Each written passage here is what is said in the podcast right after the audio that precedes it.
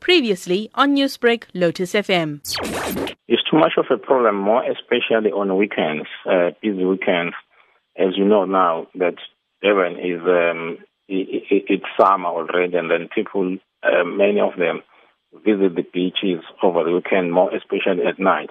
So what we have found is that um, every day in the morning you will find that there is quite a lot of litter, which constitute of uh, broken bottles, um, liquor uh, containers, and many other such things, including, for that matter, coal that they use for, for their braais.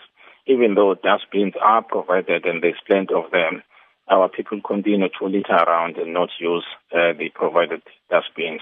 So this means in the main, this is more of an issue of enforcement. A month ago, a disgruntled resident took to Facebook lambasting those littering on Durban beaches, particularly around the Blue Lagoon vicinity. We do know that this is caused by individuals who party at the promenade, especially on weekends. So what would be done to sort of regulate this and obviously monitor this? This problem is caused by two things. One, uh, the issue of strict law enforcement, and the second one, that of education.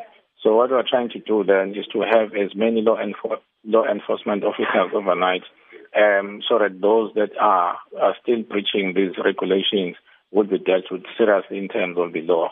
But then secondly, we've employed quite a number of people uh, who are going to be with us from now until uh, early February next year, so that we have the highest numbers of people who are going to be cleaning. So we do know that uh, groups of people dancing and drinking with broken alcohol bottles and empty packets scattered all over the pristine beachside.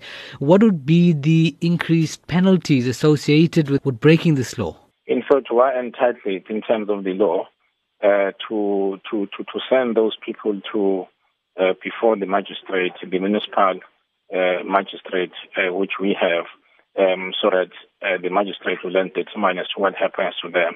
Uh, but littering uh, is a transgression of the law, and that is how we're planning to deal with it.